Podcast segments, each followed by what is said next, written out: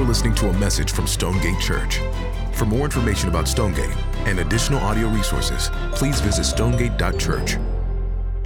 And uh, we are uh, in the book of Jonah today. I'm very eager to get into the text uh, with you. I think this is a very uh, exciting and important uh, and helpful and convicting book. So, uh, if you have your Bible, get it out. We're going to be in it a good bit this morning. So, let me pray for us one more time, and then we'll jump into things.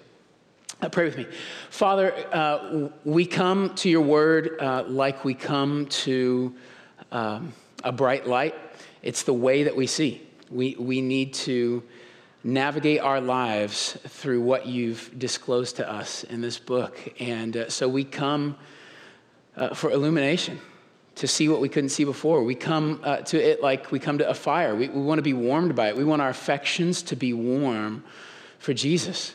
And, and your word aids in that. And so uh, we're, we're huddling around your word to be warmed by its heat and to uh, see the world and ourselves through its light. And we're asking you to, to accomplish the illumination and the, the warming by your spirit who comes alongside your word every time it's preached uh, to do his work. And so, Father, come come and uh, do unexpected things in our heart. Help us, uh, help us to, to grow in the image of our Savior. Help us to make sense of this short but uh, complex book. We just really need your mercy. And so we're asking for it today in Jesus' good name. Amen? Amen. Well, if you have uh, ever uh, ridden in the car with me, which is a handful of you in the room, you know a couple things about me. Uh, the first of which is I am, uh, how do you say in English, a terrible driver. Uh, not very good at all. I'm, I'm the guy, I've, re- I've been pulled over. Uh, you need to pray for me, uh, is what I'm saying. Multiple times in a day, I have been pulled over. Do you know that is that's the worst feeling a human can feel. Uh, and I think I probably have some sin to deal with with the Lord. So I'm a bad driver. Uh, the second thing you're going to know pretty quickly is that um, I am directionally challenged. I don't know where things are ever. In my house, in my life, in my pockets, in the car, I don't know. I just don't know. So I'm just, I'm constantly uh, I don't know why I'm this bad at life, but I am. I can't get anywhere without, like, the, if the global positioning system had not been invented, I would not be here today. Like, physically, I wouldn't be at this church because I wouldn't know where it is. I, I am, uh, th- th- this is true, to just kind of give you some perspective here.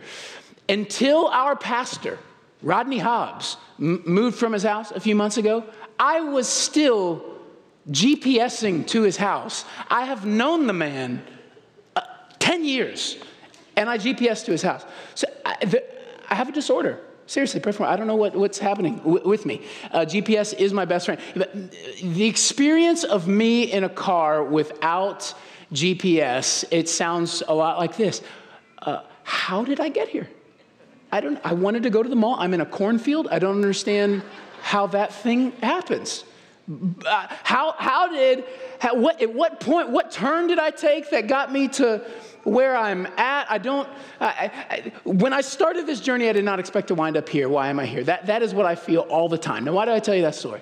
I tell you that story because I think in many ways, that's us. You know the feeling, right? It, not, it might not be like with m- maps and, and cornfields, but you know the, the feeling of finding yourself in uh, some really hard, confusing, not where you want to be places and going, how did I get? How did I wind up here? What choices did I make? What turns did I take that would, that would have me arrive at this spot? You, you might be there today. And maybe you're not uh, looking at a, a, map that's confusing or, uh, you know, out, out your window, but maybe you're, you're staring at a broken marriage.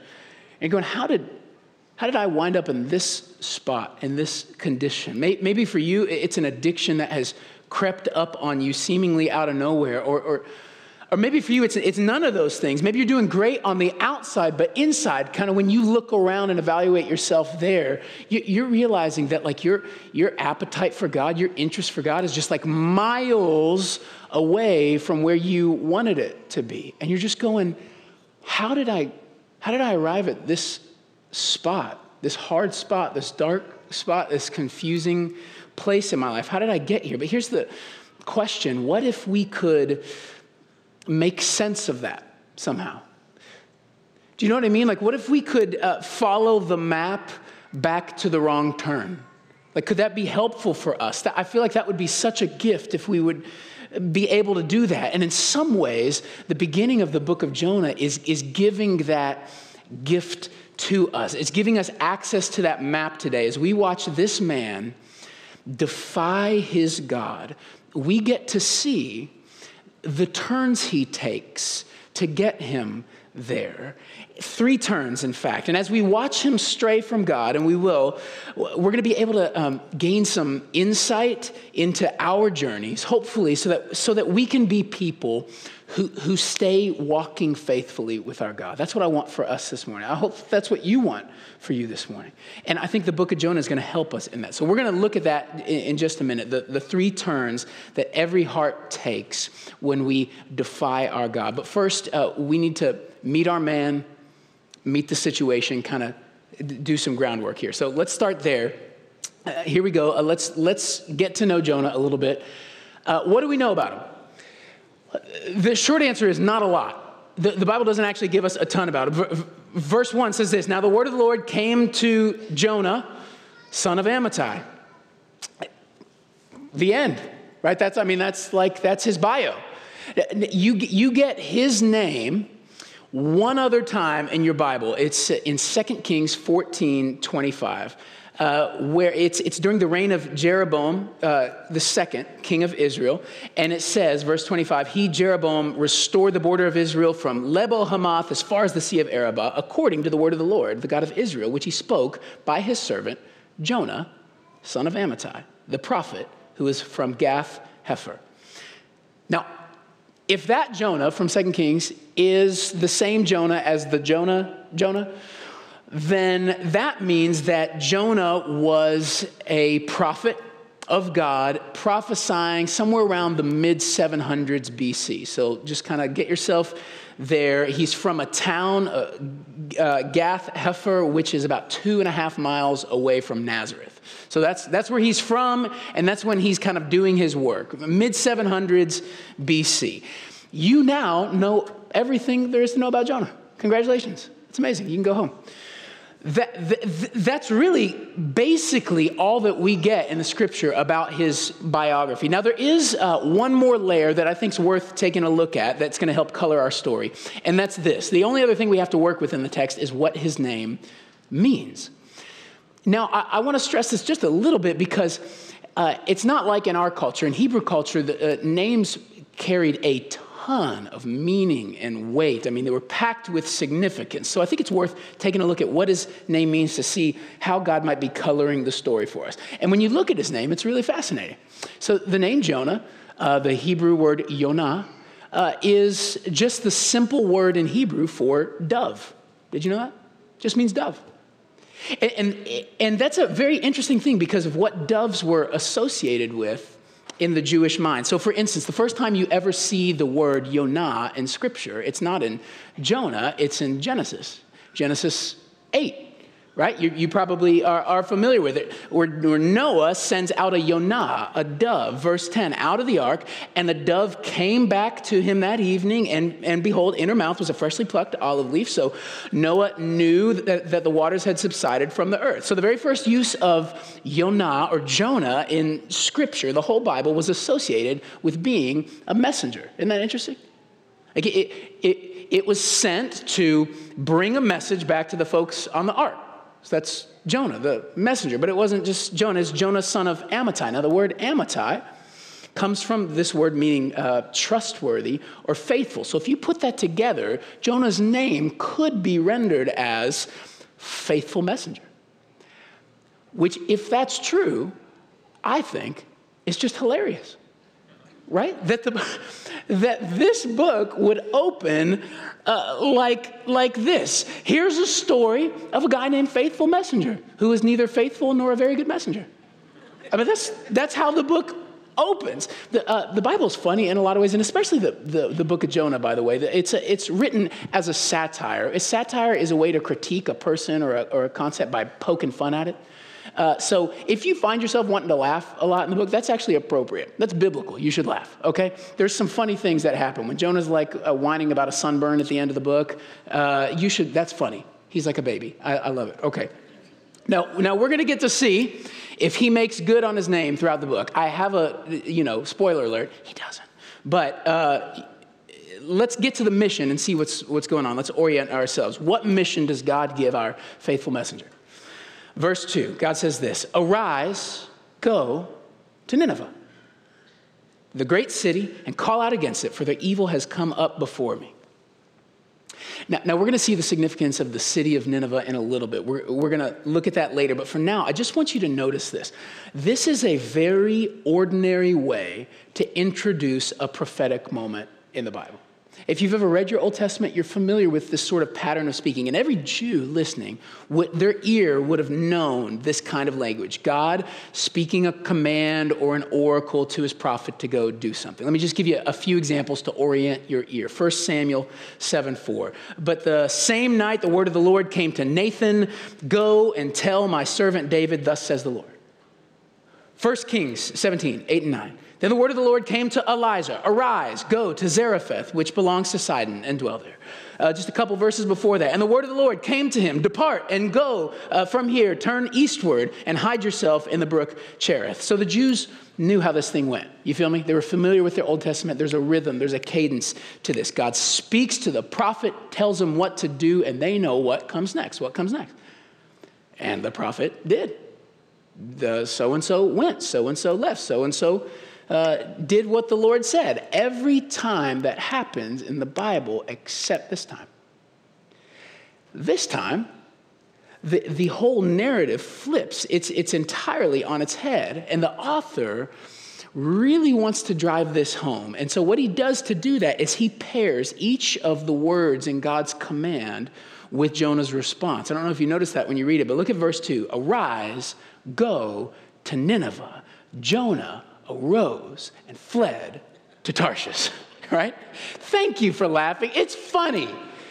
It's sinful, but it's funny. Just saying. It's written in a way so you would know Jonah didn't just not do it, right? He like played opposite day with God. I mean, it is so far from what God was asking for. And Jonah is defying the Lord in the starkest way possible. And again, to drive this home, this moment is, is so absurd uh, because of where Jonah is going. So just, just think about this for a moment. God calls him to go to Nineveh. Now, Nineveh, in relation to Israel, it's about 700 miles to the east, okay? Modern day uh, Mosul, Iraq Uh, in case you were curious. And it said that Jonah headed to Tarshish. Now, most commentators think that Tarshish was a city on the southwestern corner of, wait for it, Spain, y'all.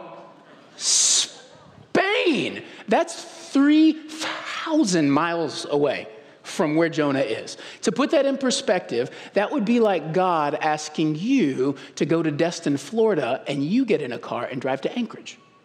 That's the equivalent. So just get that in your head. It's ridiculous. God said, Arise, go to Nineveh. Jonah rose and fled to Tarshish, 3,000 miles away from the Lord. It's an, it's an amazing moment in Scripture. Now, you, you read this, and the first question that I have when I read it is, what happened? Like, well, how did, how did that moment happen uh, right there? How did it come to this? Because we know what the this is that it comes to, right? We have the gift of hindsight. We've read this book. Uh, he winds up in a fish belly, right? And, and you go, man, how did, what turns happened in your life that would get you wound up there? I mean, that is, that is a tough place to be for anybody. Uh, that's the question I ask. And so, what I want to do for the rest of our time, now that we've oriented ourselves to sort of the context of the story, I want to spend time investigating the three turns Jonah takes that gets him into the belly of that fish. This, today, it's sort of like a, uh, we're going to do like an anatomy of, of defiance. What does it mean really, to defy the Lord. And the first thing that we see is that defiance begins with doubt. Now, that's a weird way to put it. Because if you know the story, you're like, what? That, uh, that word's not in here. What is that uh, about? Jonah didn't doubt, he, dis- he just disobeyed God. He just went to, to Tarshish. Well, that's the end of story. But, th- but think about it. Every disobedient act has an origin story, right? Like, uh, what, this is what Jesus teaches us. Everything that, that ends up at our hands starts in our hearts. There's an origin story to everything we, we do. It, and it all begins in our heart. So, how did it start with Jonah? Well, he doubted. What did he doubt? He doubted that the person and purposes of God were good. Jonah doubted that the person and purposes of God were, were good. Now, look, we're going to fast forward for a second and we're going to look at chapter 4, the beginning of chapter 4. It's after Jonah preaches uh, in Nineveh, the Ninevites repent, God relents from his judgment, and it says this But it displeased Jonah exceedingly, and he was angry. And he prayed to the Lord and said, Oh Lord, is this not what I said when I was yet in my country? This is why I made haste to flee for Tarshish. Because I knew that you are a gracious God and merciful, slow to anger, and abounding in steadfast love and relenting from disaster. God, uh, jo- Jonah's going, I knew you'd do this. You always do this kind of thing, and I think it's a terrible idea. That's why I ran. This, this verse is a huge gift to us because it gives us insight into what's happening in Jonah's heart. He ran because he thought what God was up to with the Ninevites was a terrible idea. Now, I got to give a little bit of credit to Jonah in, in this moment because if you know anything about the Ninevites, you know he's not without some good reason to feel this way. First off, uh, the Ninevites were terrible human beings. Uh, history, if history is accurate, they were just wildly brutal. In their military campaigns, the Assyrian army would, pardon me for the imagery, skin their victims, hang their bodies outside their city wall. That's, that's what they would do, just to like really lets you know this is what's coming for you. The, the, we have recorded in their history books that their kings, their rulers at the time, referred to their own selves as being the kings of the universe. I mean, isn't a little bit of wrath supposed to be heading their way, right? Surely, like some of that is coming to them. Uh, second thing, they're oppressing Israel at this time. These are not uh, friendlies to Israel. Uh, uh, just a, a, handful of kings ago in the uh, life of Israel, they were exacting tribute from their kings. So they're taking money from the people of Israel. They're, they're making life hard for the people of God. Brutal, making life hard for God's people. And then, last and probably biggest of all, it's, it's important to remember where we are in the redemptive story. Like, think of the whole Bible for a moment. There is a progressive journey that God is taking his people on in terms of redemption. Like, this is, we're not in the New Testament moment. We're not at Acts 2 where the Spirit falls and, and the nations are getting saved, and like, we're not at Great Commission time. We're not at that. At this point in redemptive history, think about it, we're 750 years before Christ is even going to show up on the scene. At this point, God is pouring out his, his redemptive purposes on one particular body of people, one ethnic group, the Jews. Like with, with very few exceptions in the Old Testament, and there are some, but with very few exceptions, God has chosen a particular people, a particular bloodline, even, to say, These are the people that I'm going to be doing my work in. You, not them. You, not them. That, that's, how, that's how God was operating in this moment in redemptive history and Jonah, Jonah couldn't see what was coming with Christ. So uh, th- this is why I want to give him a little bit of credit. Like, it, like all the things that are about to unfold, he doesn't know that per se. He just knows the play they're running right now. We're running the Jewish play, right? And and God, it sure seems like you're running a different play right now because I'm sniffing that you're about to extend mercy to a people other than my people. And that doesn't jive with me. It didn't compute with sort of his, his theology at the time. It's the same thing that happened to Peter, by the way, Right? When you get to the New Testament, Jesus says, Hey, I'm going to be crucified. What does Peter do? He goes, No way. No, hey, settle down, bro. Not my Messiah. My Messiah doesn't get crucified. We go conquer Rome. Like we go take over some stuff. That's what we do. See, P- Peter had the, had the same problem Jonah did. Peter, Peter didn't even have a category for a dying Messiah. And Jonah doesn't have a category for this. God showing mercy to foreign nations who abused his people? No way. God doesn't do that. God smokes those people. He doesn't, he doesn't pardon those people. His trust in God's person and purpose eroded. Do you see that? It was doubt. His trust in, in God's person and purpose eroded. And when trust gets eroded in a relationship, what happens? We lose our sense of safety with that person, don't we? And what do we do when we lose our sense of safety? We distance ourselves. It's what happens every time. Doubt leads to distance. Doubt leads to distance. Verse 3 But Jonah rose to flee to Tarshish from the presence of the Lord. He went down to Joppa and found a ship going to Tarshish. So he paid the fare and went down into it and, and uh, to go with them to Tarshish away from the presence of the Lord. In just one verse, this phrase is repeated twice away from the presence of the Lord. So Jonah, when you think about him fleeing, he's not just fleeing to Tarshish.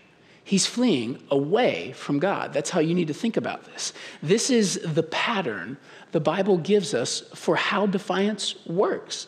This is how we as people move away from God. When we grow skeptical about God's person and purpose, His presence, it doesn't feel like a safe place anymore for us. Like you were once a safe place, but you're not a safe place to me anymore because I'm skeptical about what you're up to. I'm skeptical about who you are. It, it, and it's been this way from the beginning, right? Maybe your mind's already going there. I mean, think about Adam and Eve in the garden right? They, they begin to believe a false narrative about the intentions of God. And then what happens? They disobey God, and in disobeying Him, they flee. Such that God actually has to come and look for them and find them. Adam, where are you? I was hiding from you in the garden. They were hiding from God because they lost their trust in their God. They doubted his person and his purposes, and now there's no safety there. He's not a comfort to me anymore. He's a, he's a ghoul. He's, he's something I'm scared of. I run from him, I flee from him. This is the pattern. Doubt leads to distance. And, and how many of you know this is a description of how distance happens in, in all our relationships? And th- this is how it goes. I'll give you an example in my life. Me and Kelly, uh, we think counseling, like marriage counseling, is a really wonderful uh, tool that God gives uh, married people. And so we've been in it like from the jump. Like we did premarital, we got married, and just jumped right into marital counseling because we're like, oh, we're, we're train wrecks. We got to figure this thing out. And uh, pretty early on in our counseling, uh, I, I, I was in a kind of a weird place with her in particular where, where I was just experiencing some of that distance. Uh, I, was, I was feeling really reticent to um, disclose myself to her. Like I felt uncomfortable sharing like uh, my emotions or kind of like my state of being, or even just like details about my day. For whatever reason, I was just kind of resistant to her. And I remember sitting with the counselor, and I'll never forget the question he asked me. It changed my life. Uh, he said, Jimmy, can I ask you something? Yeah. He said, uh, What story are you making up about Kelly today? Thought, what an interesting way to, to think about what I'm doing. What story am I making up about my wife? What is he getting at? He was getting at the fact that I was telling myself a different narrative about her words, her actions, her intentions than she was intending. And because of that, she didn't feel like a safe place for me anymore. She didn't feel like a, a place I could disclose myself to and trust myself to. And so, so I retreated from her presence. I began to retreat from her. Doubt leads to distance. Do you see the connection? Doubt leads to distance. I'll give you one more example. Uh, I have um, a couple friends, a married couple, who at, at one point, pro- probably uh, over the past decade or so, um, were a pretty prominent voice in the Christian community, like globally. Uh, they had a pretty loud presence and, and, voice there. And now, today, they aren't walking with God uh, at all. They're not Christians. They wouldn't call themselves that. And I had a chance, uh, probably four years or so, to sit down with them and, and just process that with them and hear why they left God. And you know what they said? You know what their answer was? Uh, the, the, husband talked and, and he said, um, I, I read the Bible And the God that I met in the pages of the Bible, I didn't, I didn't like. I didn't like what he was up to in the Old Testament. I didn't like how he acted and talked. I didn't like his commands. I didn't like what he ordered folks to do. And so I didn't feel safe with him anymore. And I bailed. And so we're, we're out. We're doing our own thing now. Do you see the, the progression, though? They, they doubted the person and the purposes of God, and it caused them to flee his presence. This is the pattern in life. One of the things I think this means for us is that walking with God demands a great deal of humility. Do you know what I mean by that? Like, you have to be able to look at really hard things in your life, things that have been brought by the hand of God, things that you don't understand. And you have to be able to say, I don't get it, but I trust you. I, I, trust your person, who you are, your character, I, and, and I trust your plans, like what you're up to in my life, that you're still working for my good. I trust you, even though I don't get it. I don't, I don't know why my loved one died. But I trust you, and I know you're still up to my good. I, I don't know why we can't pay the rent this month. I don't know why. I don't have a good answer, but I, I trust you, and, and I, and I know you're still up to my good. I, I, I don't know why you're asking me to forgive this person who has hurt me so bad. But I trust you, your character, who you are, and, and I know that you're up to my good in this. Walking with God demands a great deal of humility. And Jonah didn't have that. And Jonah didn't do that. And he let his doubt about what God was up to with Nineveh push him to distance himself. And what happens next is what happens to all of us when we distance ourselves from God. We begin to descend. We begin to descend. Watch the word choice the moment after Jonah defies God. Jonah rose to flee to Tarshish from the presence of the Lord. He went down to Joppa and found a ship going to Tarshish. So he paid the fare and went down into it to go with them into Tarshish. Verse 5 But Jonah had gone down into the inner part of the ship and had laid down and was fast asleep. And then he was swallowed by a fish. And what does he do? He goes down into the depths of the sea. He prays in chapter 2, verse 5 The waters closed in over me to take my life. The deep surrounded me. The weeds were wrapped about my head. At the roots of the mountains, I went down to the land whose whose bars closed on me forever. The moment Jonah decides to flee the presence of God, what happens? He sinks. Do you see that? Down and down and lower and lower throughout the whole first half of the book. That's the intentional language used by the author. And the author knows what he's doing. He's, he's teaching us something about what happens when we flee. When we flee from God's presence, we sink. Do you see that? This is what the Bible has been saying all along. It's Romans 1, right? You know, famous Romans 1 that talks about the humanity knew God. They neither glorified him as God nor gave thanks.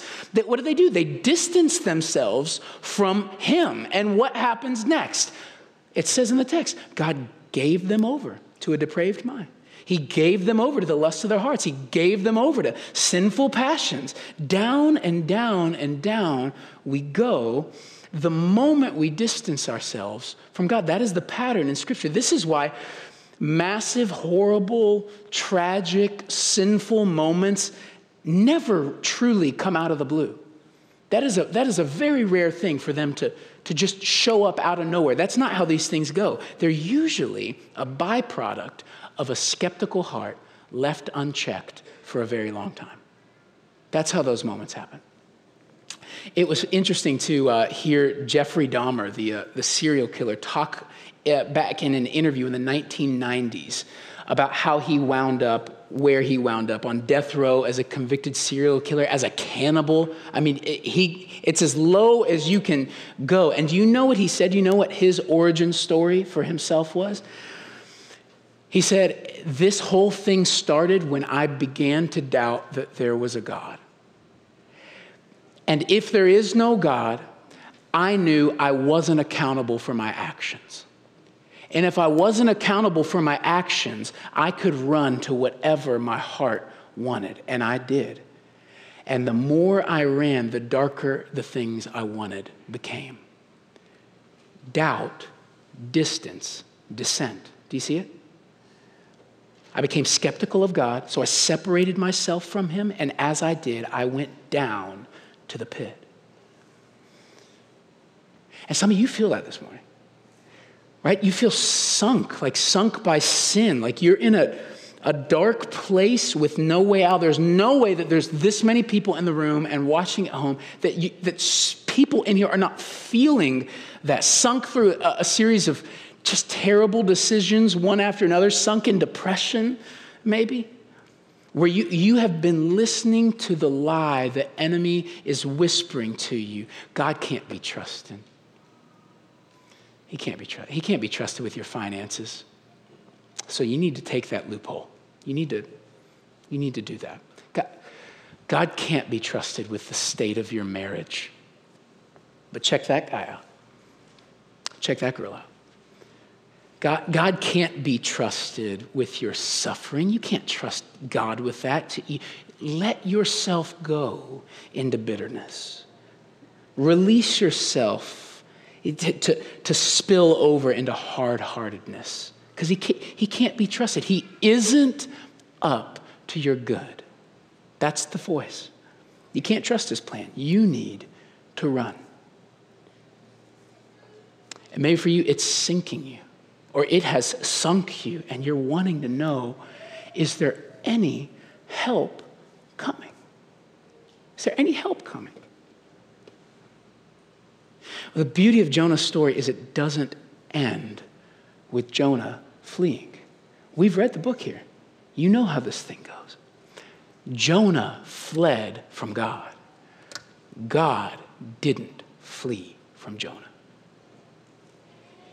We read in verse 4 that he pursues this prodigal by sending a storm. It says, uh, But the Lord hurled a great wind upon the sea, and there was a mighty tempest on the sea, so that the ship threatened to break up. Now, now Rodney's going to be talking uh, about God's pursuing grace in the storm next week. So be here for that. I'm eager to hear uh, him teach that. But what I just want you to see today is the very God, with, with the very wiring that he has, the very God that Jonah doubted, was the very God that, because of his compassion, because of his great mercy, because of his slowness to anger, showed up to him with all of that compassion and all of that mercy to bring him back in spite of his rebellious running.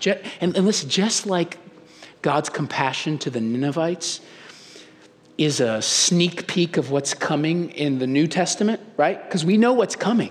God's about to blow open the doors and extend grace and pardon and mercy to all the nations. He's about to invite all the nations in. Rodney told us last week that, that we get to see all the nations in the end time story in Revelation. That, that's coming.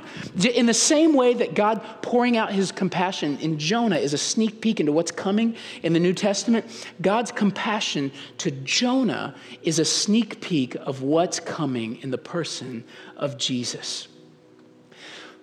God made us and we fled from his presence. I mean, you know this about yourself, right?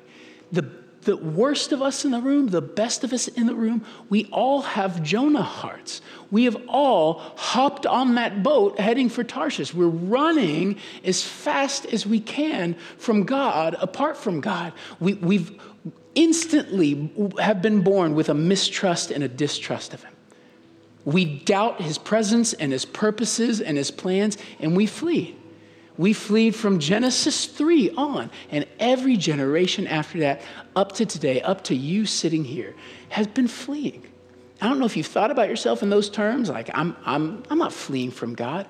That's exactly what the Bible says we do. Every time we don't entrust ourselves to Him, every time we live in a state of panic and, and anxiousness, every time that we, we're backbiting and warring with each other, we're expressing the fact that we are actually Jonah in our heart.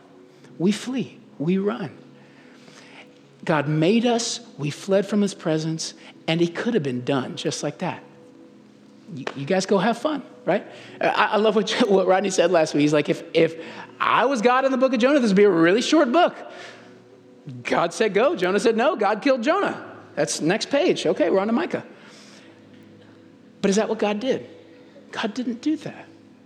And he doesn't do that with us either. He didn't just leave us for dead, although he had every right to in his holiness. God, instead of moving back from us, moves toward us in his compassion and his grace and his mercy.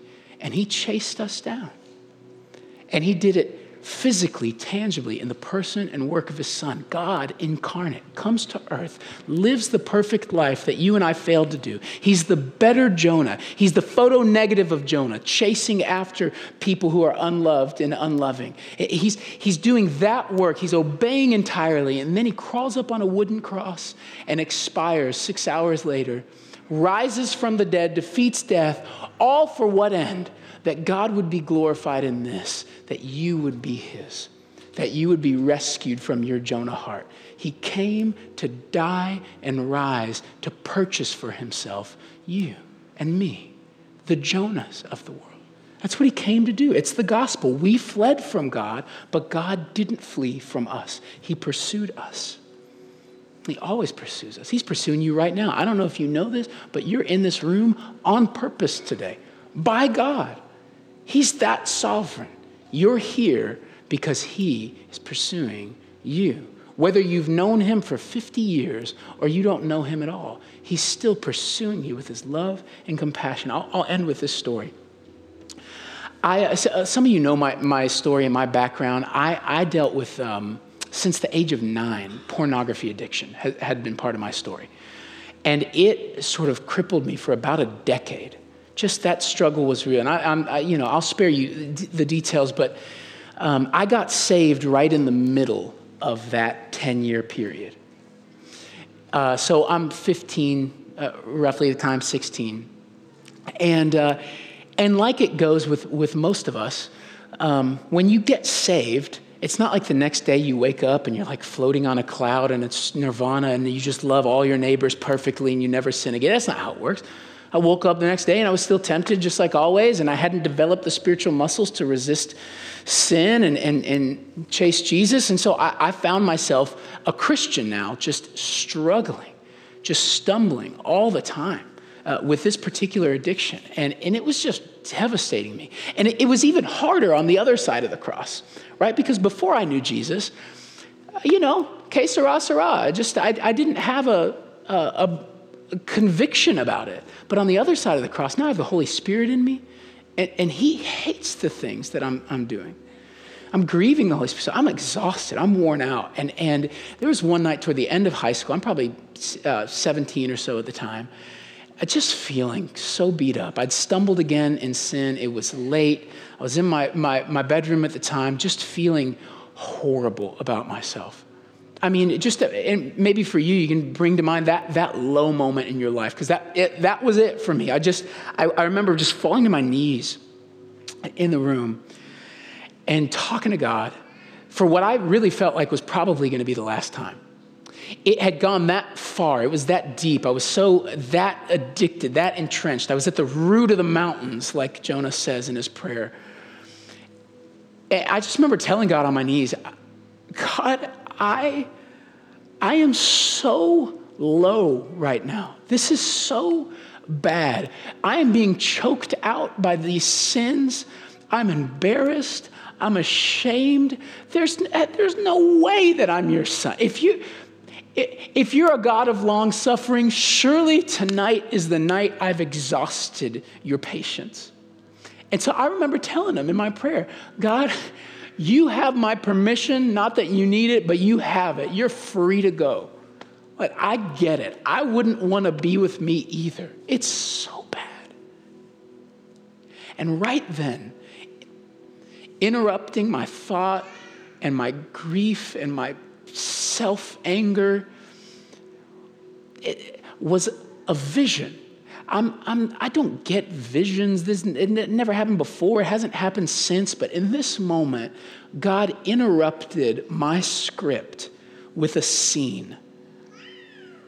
And I just saw myself right there in my room, kneeling on the ground. And all I saw in this little scene was the Lord Jesus Christ kneeling next to me. And putting his hand on my back. And for five seconds, I just saw this. And it broke me. It broke me. I just began to weep. I wasn't weeping because I was more embarrassed or something, because like now he's here. I was weeping because how could you be here? Why would you be here in this moment, this dark moment? Why come here when all I've been doing is running and fleeing from you? I'm at the, I'm at the bottom. And you'd show up? And the answer of that scene is yes, that is where I meet people like you. I always come to the root of the mountain. I always come to the lowest point. That's the only point where anybody is. God dwells there with the weak and the lowly and the broken and the stumbling. He's after those people, which means he's after you because we're all those people, whether we're deeply aware of it or not. We fled from God. God doesn't flee from us. I don't know where you are this morning. If you feel like you've been running from God forever and you're just so you're just looking up and you can't even see him anymore. Like, where, where am I with respect to you? I have no idea. Can I just tell you, God doesn't run from you. He's here now, calling you now. That's what this sermon is for you now. Do you recognize this? This is God calling you to Himself now, pursuing you. The cross of Christ is for you now. You haven't sunk too low you haven't sunk too low. This is the story of the Christian, and it can be your story. Whether you've known him again for 50 years or whether you've never known him, never cast yourself on him. You've only been the Jonah running, running, running your whole life. Cast yourself on the Lord afresh for the very first time or just, just because you, ha- you haven't drawn near to him in so long. He's there he wants you. He will not flee. Come to him today. He's calling you. Repent and come. There is no place so low you could sink that God will not come. Amen? Amen. Let's pray.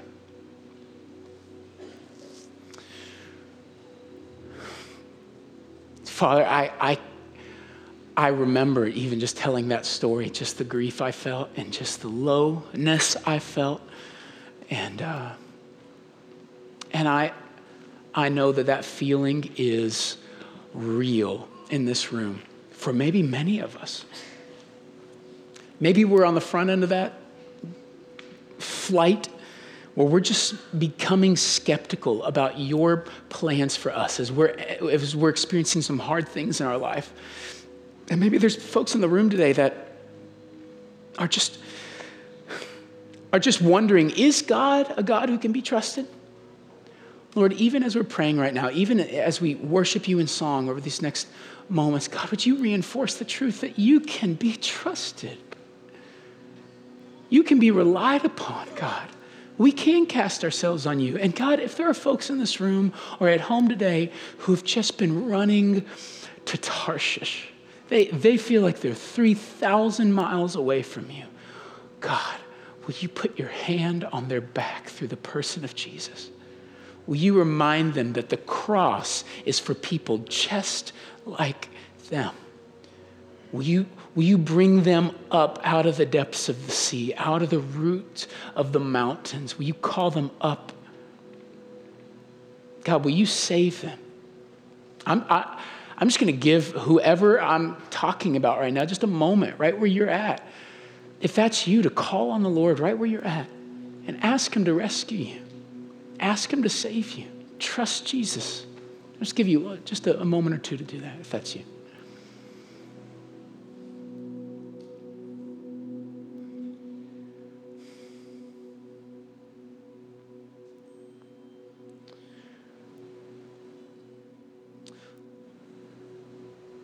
Father, I thank you for, for every prayer that was prayed just now, and for every new saint that is in your family. And Lord, we thank you for meeting us at the root of the mountain. We thank you, God. We love you. We need you. Meet us as we sing. Oh, Holy Spirit, minister to our hearts. Help us to believe the things that we don't believe. Help us to treasure the God that we pay lip service to. May it be heart service this morning. We love you. We love you. In his name, amen.